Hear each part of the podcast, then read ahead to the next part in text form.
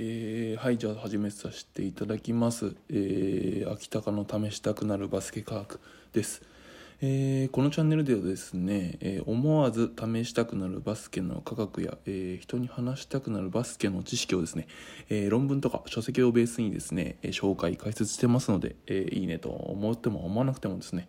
えーお気に入り登録とか、えーいいねしていただけると嬉しいです。では今日ですが、えー今日は戦略の科学というところで、えーバスケは40分、えーイコール2400秒で、え1点でも多い方が勝つスポーツ、えーだから、えー時間の使い方が大事ですよっていうところを書いてサムネイルに書かせていただきました。はい。えー何かっていうと,、えーとまあ、バスケットボールって、まあ、無限に時間が続くスポーツではないので、えー10分かける4クォーター40分で秒に直すと大体2400秒っていうところが、えーまあ、決まっているスポーツになります。例えばですけどそれこそ野球とかって、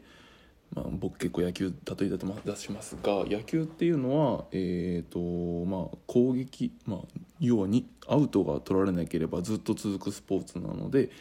えー27個、えー、3アウトかける9回分。27個アウト取ら取るまで取られるまで、えー、と攻撃が終わらないというか試合が終わらないようになっています。はい、片方のチームですけど。両方のチームで27の54ぐらい、えー、54アウト取られるまで、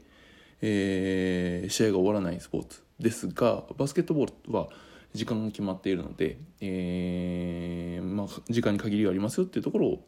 えーまあ、ちょっと説明したいなと思います。まあ、ミニバスであれば、えー、と1クォーター6分なのかな？なので4クォーターで24分、まあ、半分ぐらいなのかな？で中学バスケだと32分。1クォーター8分で32分。4クォーターで32分。っていうところですが、えーまあ、ちょっと40分の、えー普通の一般的なルールで、えー説明したいと思います。例えば、えー今40分だと2400秒っていう話をしましたがこれをですね、えーまあ、ちょうどあの24秒オーバータイムの24秒で毎回毎回仮に毎回毎回この24秒を両チームとも使うっていう前提だと2400秒割る24になるので攻撃回数は全部で100回。うん。攻撃回数は2400秒割る、えー24秒になるので全部で100回になるので、えー両チームとも、攻撃回数が50回ずつ、まあ、特にリバウンドとかスティールとかなければ、まあ、基本的には攻撃回数はまあ一緒になります。といったところになります。なので、えー攻撃回数は100回。でお互いに50回ずつってなります。でこれでお互いの試合の、えーシュートの、まあ、確率とか、えー打つシュートの種類2点なのか3点なのか1点なのかにもよりますが例えば仮にシュートの期待値が平均して、え1試合通じて1シュートの期待値が1だとすると攻撃回数が50回ずつなので、まあ、50対50の試合の結果になりますよっていうのが基本的な考え方になってきます。なので単純に、えーまあ、もちろんシュートの確率が高ければ期待値も高くなるので、まあ、その試合に勝てる。1点でも多く勝てると。いったところになってきます。逆にシュートの確率が低い場合はですねあの勝つ方法はないのかっていうと,、えー、と先ほど言ったように攻撃回数が、えー基本的には一緒なんですがそこをですね、えー攻撃回数をより多くシュートの確率が低いなら、えーより多くの攻撃回数を持とうというところで、えリバウンドとかスティールとかそういったところで相手の攻撃を回数を減らしてその上で自分たちの攻撃回数を増やすってことをすれば、えシュートの確率を全然カバーできるぐらいのことになってきます。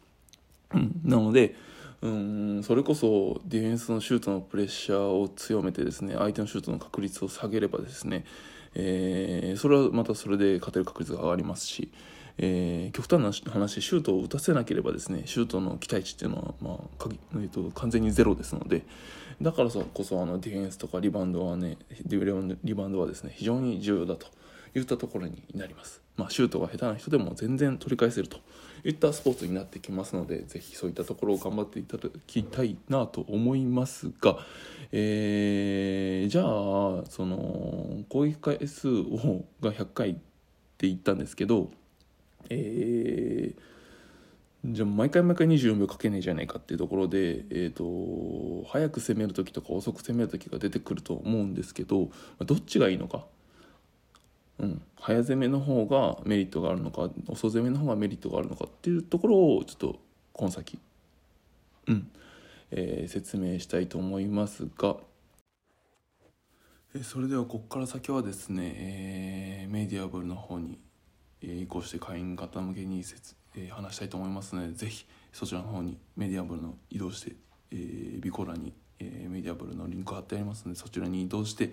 えー見ていただければなと思います。ではまたメディアブルで会いましょう。失礼します。